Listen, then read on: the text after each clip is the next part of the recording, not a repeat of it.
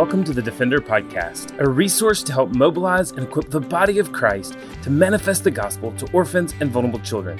This podcast is a ministry of Lifeline Children's Services, and I'm your host, Herbie Newell. It's September the 8th, 2021, and I'm coming to you with Dr. Rick from Birmingham, Alabama. And today we are joined by another great panel of folks who uh, are going to help us talk about international adoption and 40 years of history at Lifeline and how international adoption has played such a huge piece of that. And the exciting piece is at the end, we're also going to talk about how we're starting to see. Uh, around the world, domestic adoption happening, and how we're able to help encourage the church, the global church, to encourage their members to foster and to adopt and to, to do things in a domestic sense that care for the global orphan and the global child who's vulnerable. But before we do, I want to remind you about the Defender Bible Study. This is another free weekly resource podcast for you. It's led by a Lifeline staff member. It features an in depth study of a portion of scripture, or we have gone through books as well, like Plain Theology for Plain People. Currently, we are studying the book of Romans. And so you can see our show notes and listen wherever you find your podcast to the Defender Bible Study. And one last thing I'll say about the Defender Bible Study is every Monday we are committed to opening up the Word as a staff, praying together and praying around the world for the countries that we work in. And this is a great time for you to be able to get like a front row seat, a glimpse into that time by going to the Defender Bible Study to hear what we're studying and to hear what we're praying about together.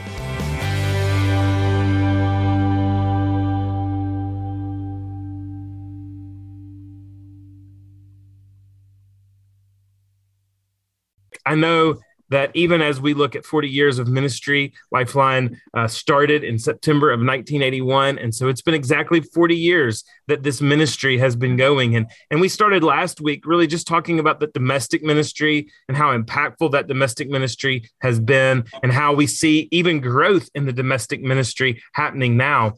But today, we're going to talk about international ministry and specifically international adoption. And I know that even last week, you talked about some of the things that led you to Lifeline and the commitment to Christ and discipleship. But international adoption is a part of your story as well. And so I know this is special for you. Yeah, absolutely, Herbie. I, I think we, you know, as I was thinking about even preparing for this podcast, um, the one of the things that that I knew first about Lifeline was international adoption, and you know, of course, God built our family through international adoption, and so that's been a you know that's been a, a huge heart a huge heart connection always. Um, but I was I was privileged to serve in a church. Um, it was actually the the church that I served in when we wrote Orphanology, um, and had the opportunity to walk with a lot of families who were adopting um, through Lifeline. And over and over and over, brother, I saw the way that families were cared for and the way that they were discipled.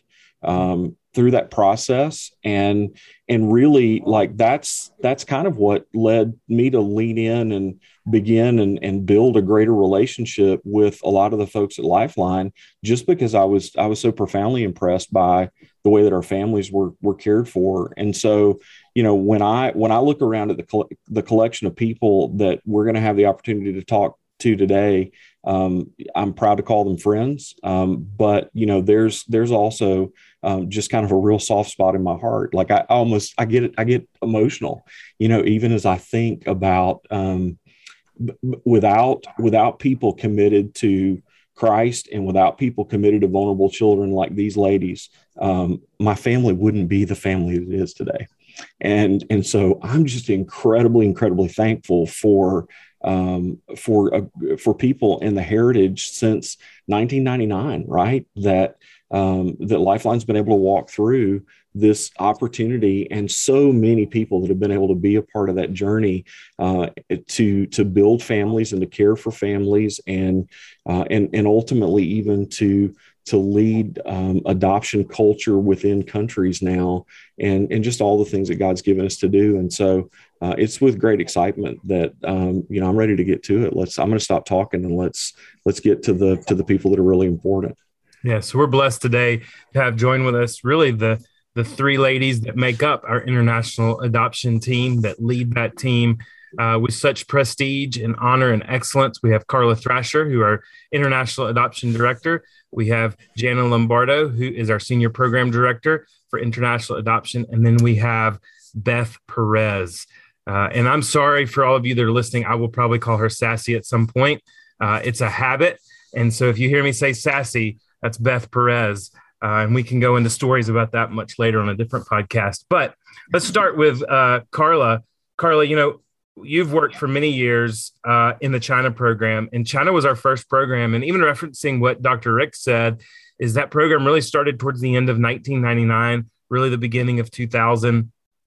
And what China had, what happened in China is there were just a lot of of, of people that were working from their kitchen table, helping facilitate adoptions from China. It wasn't as organized as it is today.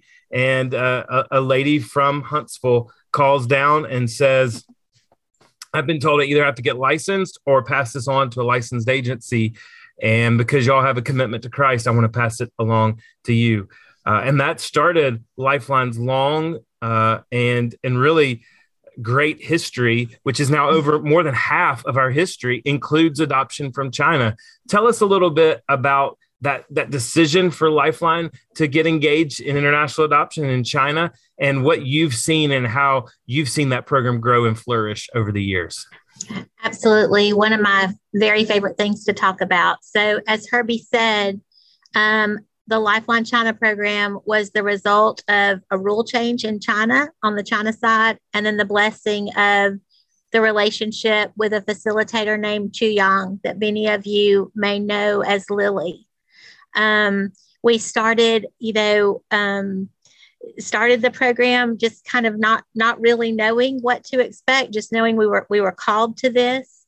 Um, and over the past, I guess, almost 21 years now, we have seen, you know, thousands of children be placed um, through our China and other international programs. And, you know, the the catalyst for Lifeline wanting to be involved in international adoption is is obviously the call to place children um, in in Christian missional families but also just international adoption being the vehicle that has allowed us to take the gospel into so many countries. Um, it's so many different opportunities. Um, we, you know, start programs utilizing international adoption, and from there we make relationships with government officials. We've made relationships with people on the ground all of which have resulted at some point in being able to share the gospel or even just being the hands and feet of Jesus to people groups that we have just come to come to love. And I think China, you know, like most of our other programs, one of our strengths in international adoption has been that we have been we feel like we're the ministry that is called to the most vulnerable children so, under Herbie's leadership, you know, I can re- recount so many times that he has said, yes, the, the young children with the minor needs, yes, they need homes. But y'all, let's really focus on these children that don't have groups of people lined up, you know, waiting to adopt them. Let's focus on the sibling groups and the older children and the kids that have the more severe needs that may not, you know, have have the best opportunities. Um, to be adopted. And I think that's been just part of our strength in relationship. Governments that really kind of took notice that we were a little bit different than most of the other agencies. And I'm really proud of that. Yeah, and I, I love how even to that point that that we've been able, not just in China, but really throughout the world, to pivot where we need to pivot uh, mm-hmm. change where we need to change. And certainly, this is a world that is constantly changing the world of international adoption. And even when you just look at China, remember when I started in 2018, uh, it was May 2000, 2018, May 2003, 18 years ago, May 2003. With it by November, so just a short six months later, we were already getting a visit by Chu Yang Lily to talk to us about more uh, changes that were happening in the China program. And at that time, it looked like we were going to have to get licensed in every state by which we had families we were working with because there was like a quota system. And so, what a lot of people don't know is it was actually China that caused us to get licensed in Washington st- state because we had so many families from Washington state that were adopting from China. and then we get licensed in Washington State, and they decide not to do the quota system. So so many changes, and I think one of the things that the Lord has allowed us to do is to be able to pivot, to be able to look to see what the need is, and I think because we've stayed missional to the commitment we've always looked to say what child has the need that we can help find that need for? What child needs a family? What child is the is in the most severe need? And let's move towards that need. And and as we look biblically that's what christ did he he went to where there was the most need uh, and and he moved to those places and so grateful that the lord has allowed us to do that you know right as i was coming on in 2003 uh, that summer, we actually had our first several families come home from Ukraine to bring home children. And uh, it was an exciting time. And, and I, will never forget my first meeting uh, with with this with Jana. It was Jana and Donna Houston, and they came in to tell me about Ukraine and, and, and everything that was going on in Ukraine. And who would have thought that some 18 years later that we've seen so many kids impacted through that ministry and through adoption from Ukraine. And, and even as Dr. Rick started, that's that's a that's a big part of his heart is all three of his children were born in Ukraine. And so, Jana, I, I think the, the great thing is you start back from uh, a family, and, and I'll never forget a story that y'all told me that summer about them losing their passport um, in the in the storm sewer drain and finding it at the last minute to be able to travel. To think that that's gone from those days to now so many different countries in Bulgaria and in Hungary and in Kyrgyzstan and and in Latvia, and to see the way that these programs, Poland, have have blossomed. Tell us a little bit about the history and kind of your involvement in our Eurasia programs and why they're so special. Yeah.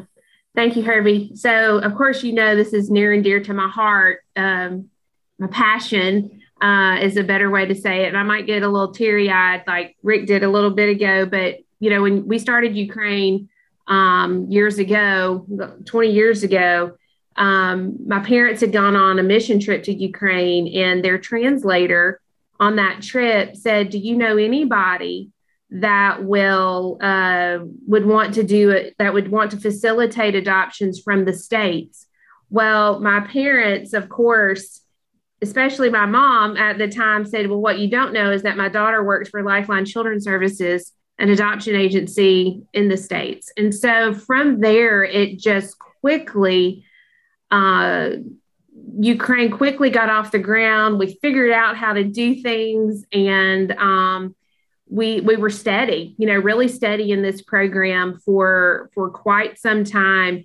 Uh, and then about nine years after that, we've been real steady in Ukraine, still steady in Ukraine. We quickly got into Hungary and into Bulgaria.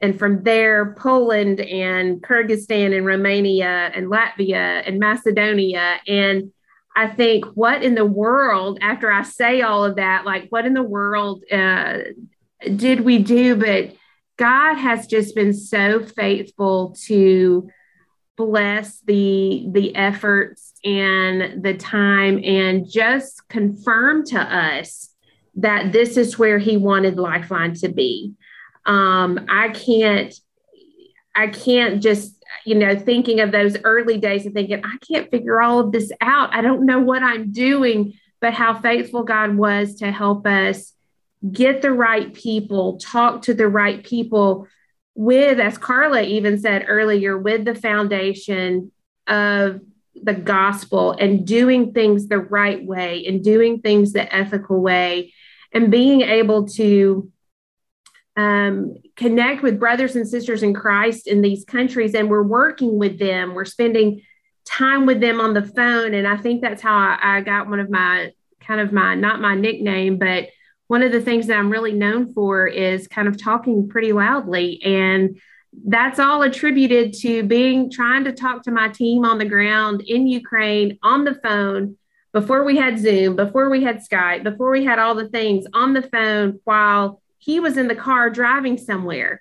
And so, uh, you know, just looking back on all of those things very fondly, and I mean, the numbers of children that have come home and Karla said it to you, special needs children that would have been less than um, and left out of being with a mom and dad and those children who have thrived, you know, in such loving homes and environments. It's just something that my passion is still as great as it was 20 years ago when we first started Ukraine. And um, just so thankful for Lifeline and our and our commitment together as a team to grow these programs and, and, and share the gospel as we're doing it and, and these children that are coming home. It's just unbelievable. It's hard to believe that all of these programs really started in a small room uh, in a little old converted house way back in the day where everybody was in the room. And even as you are talking about the phone, uh, I'm reminded of you know one of my two favorite interventions or, or interactions with Jana, you or Donna were one when I got an emergency call saying you needed more money on your phone card because you were trying to to get in touch with folks in Ukraine. And a lot of people listening to this go, phone card? What?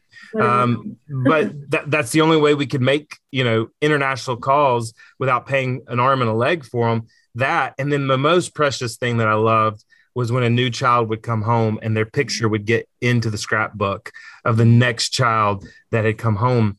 Uh, you know, God has done so much, starting all of that from your parents going on a mission trip to Ukraine. And then one of my favorite stories about Eurasia is when we get a call from a guy that speaks in the third person. Um, and he's talking about himself and he's saying that he, and, and, and honestly, he was very prideful. He said, you know, I, and I will just call him Henry, you know, I, Henry, only work with the best. And Henry wants to work with Lifeline because Henry's told by the U.S. Embassy that Lifeline's the best. And, and I remember we were scratching our heads going, we've worked with the embassy long enough to know they're never going to say that one mm-hmm. agency's better than another. And what we figured is he had asked for the list of agencies. They gave him the Hague accredited agencies in alphabetical order by state. And because Alabama is the first state, we're at the top of the list. And it's not alphabetized because it's alphabetized by state and he assumed they're the best. Yeah. And uh, and the Lord opened that up. And I mean, Jana, just I'd love for you just to talk about how you've seen from that accident, really, yeah, how we've seen so much happen even in Hungary. Wow. So, I, you know, as you say that, Herbie, we just celebrated our 101 child that has come home from Hungary, and it was a sibling group of three children. So there were 99, 100, and 101. And I, I think about that and I think, wow, what an amazing just growth in that program and really just knitting our hearts together with our teammate on the ground um, in in the way that only God can, mm. um, and being able to minister to him and people in that country. And I think with Hungary and Bulgaria, and you can you know throw these other uh, Eastern Europe countries in there and, and, and Ukraine, a population of, of people that are highly discriminated against in the world. And the Roma people group, you know, the slang term is the Gypsy people group. And, you know, we have seen so many of our families travel, go home. I mean, travel to Hungary, bring these kiddos home that are discriminated against in their country. And it's just such a treasure to see these children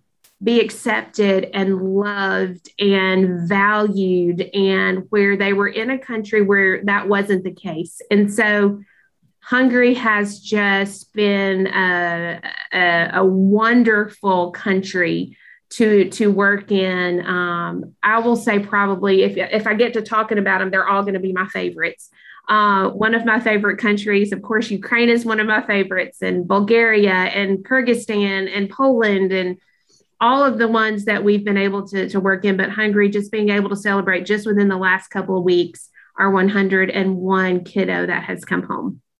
What the world would call an accident by this guy that called us. We see as sovereignly appointed right. of how the Lord has now brought 101 kids home and uh, the Lord sovereignly knew that this is a connection we needed. And and the other fruit of this last year, and not just to pick on on on Hungary for a moment, but we also got to see our teammate come to saving faith in the Lord, which again we know was sovereignly appointed because that never would have happened um, if we had not been given on a list as the top agency, you know, alphabetized by state. And then another neat thing is I, I remember walking into the embassy there in Hungary, the U.S. embassy for the first time, and I'm about ready to go. How in the world? What happened? And the guy, as I come in, the guy calls me by name, and we realize he's the same ambassador that I had just seen six months earlier in Costa Rica, and he had been transferred uh, to Hungary. And that just really even just started us off in trust and to be able to know what was happening. We've seen the Lord do that so many times, and and and Sassy Beth, I think about the way that that's happened in Latin America as well. And uh, just to to be funny, you know, the first time we went to Colombia, we thought we were going to find you a husband um, on that first trip. And we we tried to connect you with with every bus driver and everybody we met. And lo and behold, you didn't need our help. You went and found your own husband in Colombia. Uh, but we've seen the Lord work in so many crazy ways in Latin America too, as He's opened up doors that that we thought would be closed. But one of the the doors that I'm I'm I'm really and I'd love for you to talk about Latin America, but do end with because one of the doors that I'm just has been so exciting to see open is when we first went to Colombia that time, what now, 10 years ago? 10 years ago. Um, we were told by the government, hey, you can work here, but we're not going to work with the local church. And now to see over the last year that not only are they working with the local church, but we're able to work with the local church to see families adopt and foster right there in Colombia. And so it's it's come full circle and we've seen the Lord open up those doors. So tell us a little bit about how you've seen the Lord work in Latin America. Oh, I could talk all day, um, but I'll try to summarize it. Uh, just like Jana and Karla said, that you know, this being a true calling and passion, it just it becomes your family very fast, you know. And um, when I started ten years ago, I had no idea what I was walking into, and I think Lifeline had just applied to get licensed in five of our six countries in Latin America. We were only licensed in Peru and had done a handful of adoptions in Peru. And just being able to um, just learn from these awesome ladies on this call and just see how um, they supported families so well and they loved their teammates and country so well and their kids so well. Um, I think that just got me excited about learning Latin America um, not knowing that one of the challenges of Latin America is really learning the process. Um, it's a very organic relational culture, not so great at writing things down always. And so I am just eternally grateful for all of our pilot families in each program that walked through mm-hmm. um, each country with me and was gracious with me to help me learn the programs and the processes. But as a result, um, just getting really excited to see over the first couple years at Lifeline how God um, really did just grow a really sweet relational program. The people on the ground are family. In fact, most of them came to our wedding, and you know, we just felt like um, immediately that just the culture of Latin America is very relational. They love, love, love their children. Sometimes they just have a lack of resources and need adoptive families to step in um, because they care and because they want the best for their kids. So our, our international adoption programs have been amazing. Um, I would say my first five years at Lifeline felt like um, we were a little different, but now I think it's a little more normal when it comes down to the kiddos needing families the most, our older kids and sibling groups and kiddos with bigger special needs. We've done a lot of those adoptions over the years, and it's been really, really sweet to see the like, for example, for sibling groups to stay together that is just like an important thing. These kiddos only have each other in the world. And to be able to see families step forward to adopt four or five sibling groups of six, even, you know, and more, just to keep them together has just been a true miracle. Or kiddos who are on the verge of aging out. And in Latin America, as much as, as most of the world, when a kiddo ages out, it's just, there's not a future for them. Mm. It, they're going to be taken advantage of. And um, I think a couple years ago, about five years ago, I remember walking in your office and saying I felt the Lord was calling me to be in Latin America. And I'll get emotional too, but um, it was just something special happening and I couldn't put words to it. And um, you guys all supported me and just said, you know, God's calling you go. And at the time, I was thinking, okay, it's international adoption because it is a relational culture. So being able to talk to the governments in person about families and cases and kids, meet the kids, it's been really special. And I just thought, oh man, how great would it be if we just lived here and did that? And um, on a personal and professional level, the Lord had a lot of different plans in store. And so um, being able to first meet my husband was really sweet and living here the last couple years has been really sweet, but really also professionally, um, I didn't know that the Lord was going to be opening the door to um, the local church really stepping in. Um, I think that's been probably one of my favorite things of my career is just to see mm-hmm. like how the local church in Latin America or how the local governments in Latin America were so concerned about Christians um, proselytizing and you know evangelizing the kiddos and brainwashing in their words the kiddos mm-hmm. with being very strongly Catholic influenced backgrounds, but um, Latin Catholic in the sense of probably now even moving more to psychologically based and atheist governments. And they were getting into a position where they wanted nothing to do with religion. And they told us very clearly that we needed to advocate even harder for our families, being a mm. Christian agency. Um, Karla has probably seen me cry in her office a couple times because, like, why are they asking me all these hard questions? Um, but just being able to see over the last couple years, because because I think Lifeline does pursue the kiddos who families maybe or the the kiddos that are harder to find families for.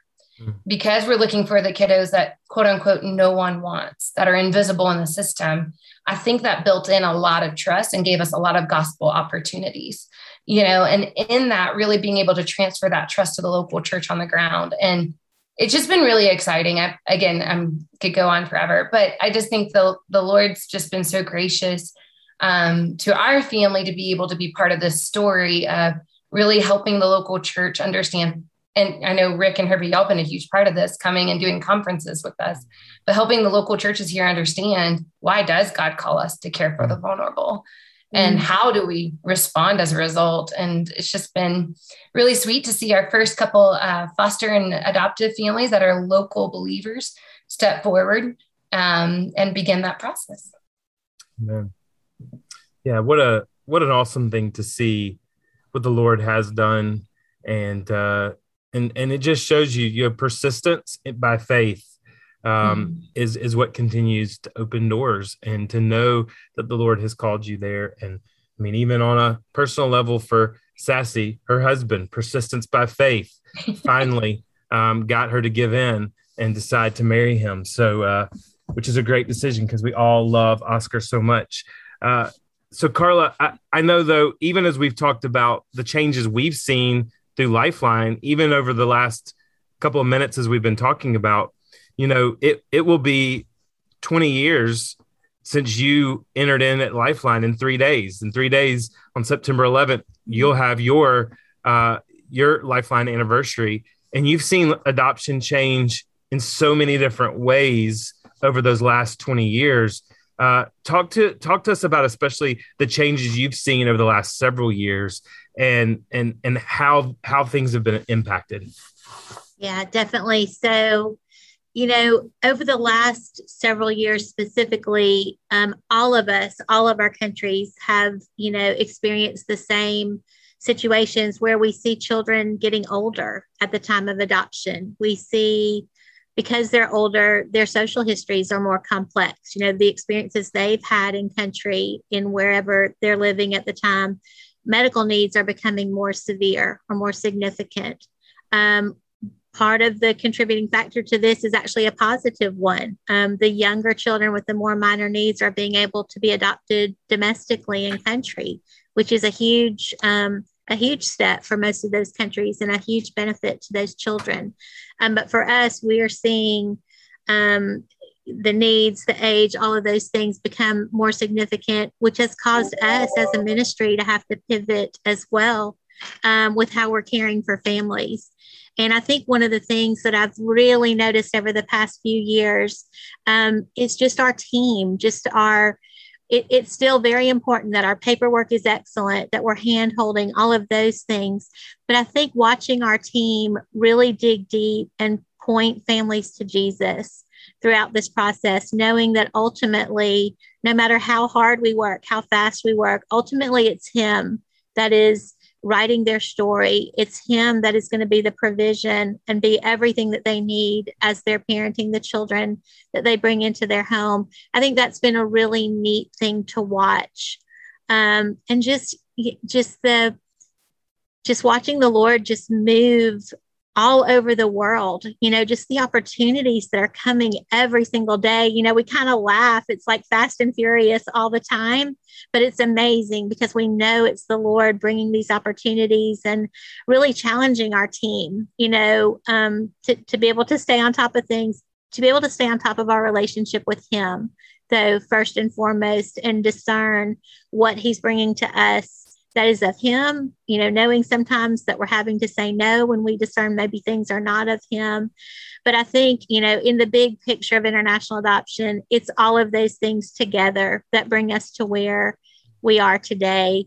And just to echo what everybody you know else has said that this team of people that is allowing the lord to lead and guide every single day the amount of hours we spend in prayer together the tears and the laughter and all of those things, I think that is such a contributing factor to how we're able to serve others and to serve children so well because it is so deeply ingrained in us that this is a gift from Him, what we do every day.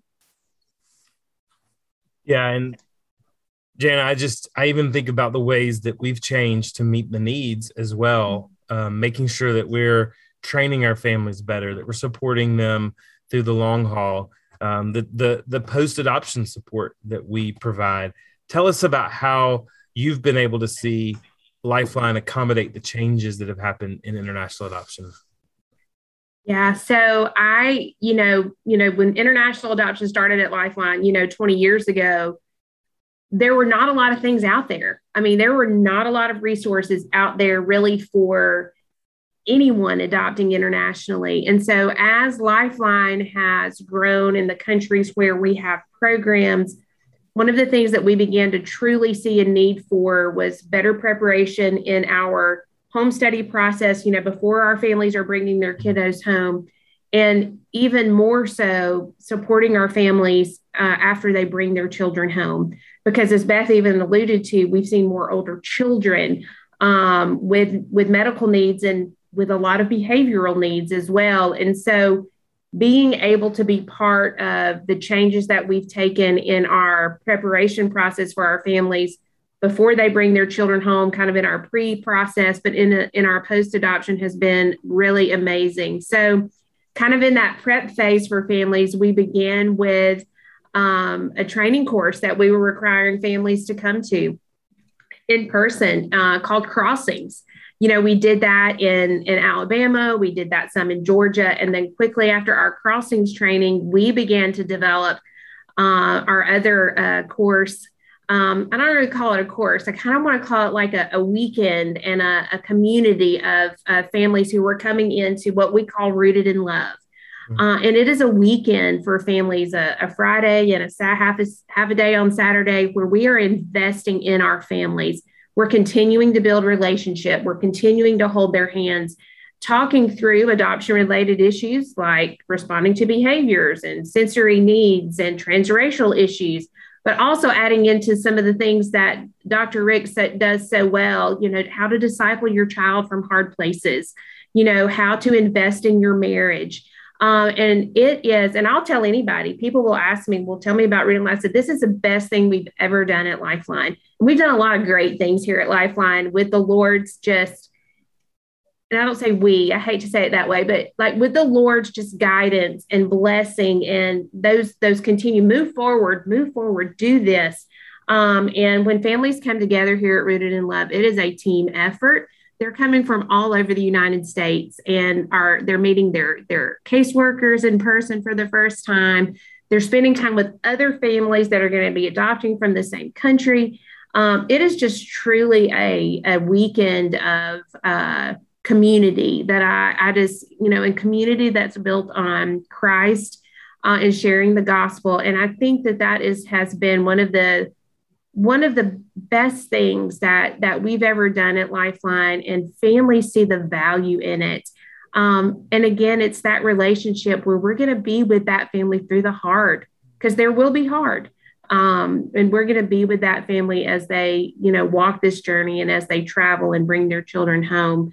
Um, and it's just been so neat to be able to see that growth in, in this area while we've grown in countries and we've added more countries and we've added more states, but to seeing uh, the growth in adding this type of service and even along with, you know, our counseling service, our um, our bridge education service. Um, golly, I just think that that's amazing. Like, you know, our bridge education, walking alongside families on how to advocate and how to get their kids the helps they need in school and in education and having those tutors in our and our counseling service that that we have with counselors on staff in several of our locations uh, and then parent coaching has been just phenomenal uh, for our families that have brought kiddos home that just need a little extra support um, it's just been amazing to to see that growth and i when i as i talk about it i just still cannot cannot believe how God has continued to bless and be able to help us grow and and just build community and relationships with families. And I know I know we touched on this just a little bit, Sassy, but we also talked about how we have seen um, the church step up. But you know, one of the major initiatives we have as we step into the future is to see more domestic adoption around the world, especially from the global church, where the global church sees that call as not a Western response to orphan and vulnerable children, but as a global response to orphan and vulnerable children. And obviously, we believe in permanence, we believe in family. And so, what do you see for the future, not just in Colombia or Costa Rica, but around the world of domestic adoption? We so many exciting things. Um, I think one thing is just he, being here over the years. A lot of people from our church, our local church in Bogota, Colombia, started asking us, like, why do you do what do you do? Why are you involved in orphan care? And so my husband Oscar and I were able to just share the gospel with them of, you know, how how Christ does have a heart. That God has always had a heart for the vulnerable in their community. And of course, he wants families to be preserved first and foremost, if and when possible. And then when when that is not possible, the child not languishing in an mm. orphanage and having all those impacts, but really, really having a forever family and a forever family that's going to represent Christ to them, you know, being called into the kingdom of God and to the family of God. And so as we began to have those conversations, I felt like it was clicking all the way much faster than we ever anticipated. And it just became a wildfire. And um, I think Oscar and you, Herbie, and Rick just being able to pour into our local pastors of just doctrine, just good doctrine of what does the Bible say about this. I think it just started a passion here on the ground and a fire here on the ground of, okay, what do we do? What do we do next?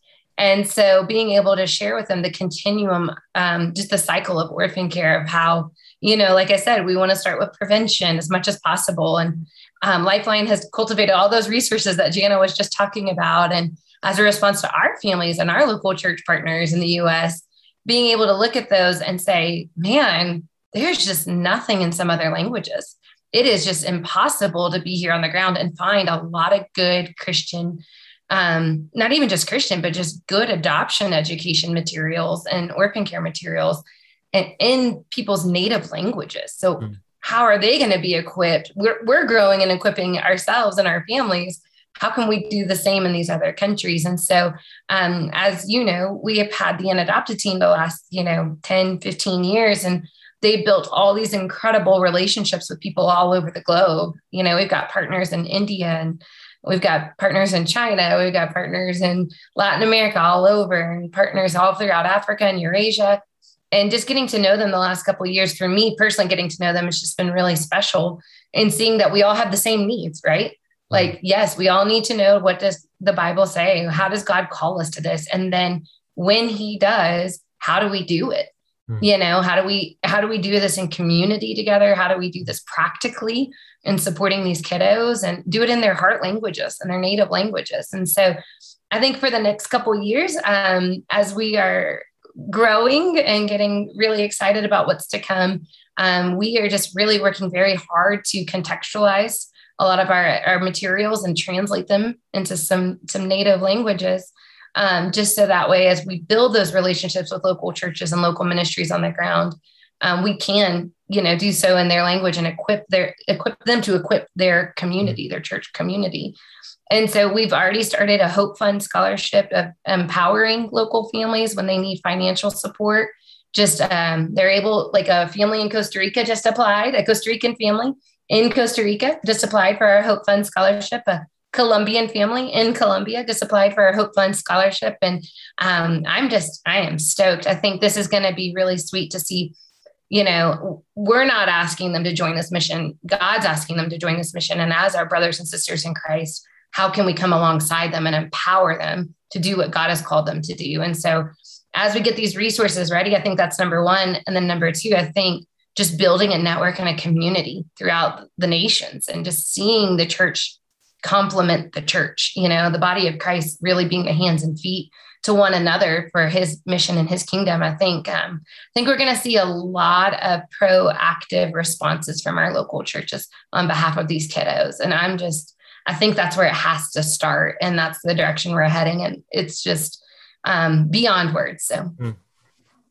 yeah, and I I love this intervention in the way that we're able to come alongside of the global church and to help so many kids that need home and um, that maybe these kids that international adoption can't reach or maybe it's the not not the best for them. Absolutely. Um, but overall we still very much believe in international adoption. There are kids that will not find a home. They will not find a place. They will not survive. They will not thrive if they are not adopted internationally. And so we're grateful that the Lord has given us the ability to have such a holistic ministry. But holistic ministry doesn't mean that it replaces things, replace something else. It means they work together in coordination in order that we can truly see the gospel go forth and manifested to orphan and vulnerable children. Well, you know, Dr. Rick, we've heard so many good things, and I'd love, bro, just you close us out on some last thoughts that you would give as you hear these comments and you think of these things and you just think about where we're going as international adoption in the future? Yeah, you know, Herbie, the first thing is maybe the most obvious, and and that is that that the gospel stands preeminent in the center of all this. And I know that's that's one of the things we all agree about that there are there are going to be opportunities that are going to come and go and there are going to be geopolitical situations that are going to happen and resolve and all kinds of things that impact um, you know how we care for orphan and vulnerable children. But at the end of the day the thing that doesn't change in the middle of it is jesus and you know and our need to be able to point um, kids and adults and and everyone through the way that we're caring for vulnerable children. And i think you know really you you made kind of the important point. I think one of the, one of the things i think we we run a great danger of in in the body of christ is we we tend to start talking about these things in, term, in terms of like the different solutions being a zero sum game. And so it's almost like people start choosing up their camps or, you know, I'm in the family reunification camp or I'm in the, you know, I'm in the camp of, of, you know, seeking adoption within cultures or I'm, you know, I'm in the international adoption camp. And, and, and the truth is, um, God has given us a problem so complex that we, that we'll never solve um, but he's also given us a problem that causes us to have to work together and it causes for a multiplicity of solutions. And, and it really does humble us to being in a place where um, the, the thing that we all can agree about is the gospel. And so it's, it, it, but, but there's a place for all of the things and, and for all of the ways. And it's like I've said, you know, I've said for years, uh, international adoption is certainly not the right answer for our ministry to every child but but undeniably we know that international adoption is the exact right solution today for some children. And and god has you know god has given us that as a tool. And i think we those of us that have been a part of this who have grown our families through adoption and have worked with families and have you know have come alongside churches that are that are trying to empower this kind of work i mean i, I think the thing that we that, that we most can point to in in the midst of all this is um, the, the good things that happen don't happen because of human in, you know invention. They happen because because god purposes you know families and children to be brought together. God purposes children to raise up around them. And and at the end of the day um, we have these incredible stories that are that are built that give us the opportunity to point to the greater truth of what it is that Christ has done for us all. Um, and so just thankful in my own life and in the life of my own family and for a lot of people that are like us that um, that that our our story falls so so far short of the gospel. Um, but the truth is, we can't tell our story without kicking the door wide open um, to talk to people about Jesus. And I'm, I'm just thankful to to have one of those stories. Amen. So we look forward to seeing what the Lord will do and accomplish through international adoption, both international adoption that happens on a domestic level as well as international adoption, seeing families come home uh, to forever kids. So we're praying that even with all the things that are going on in our country now and our world now, uh, that ways will open up for more kids to find a home. Thanks for listening to the Defender Podcast. If you enjoy making this podcast a part of your weekly routine, we'd love for you to take a moment to subscribe, rate, and review the Defender Podcast to make it easier for more people to find. For more information on how you and your church can partner with Lifeline, visit us at lifelinechild.org. If you want to connect with me, please visit herbienewell.com Follow us at Lifeline on Facebook, Instagram, or Twitter by searching for Lifeline Child. You can email us directly at info at lifelinechild.org. Beloved, will you allow God to use the gospel through you to impact the life of a child? Please contact us because we are here to defend the fatherless. We'll see you again next week for the Defender Podcast.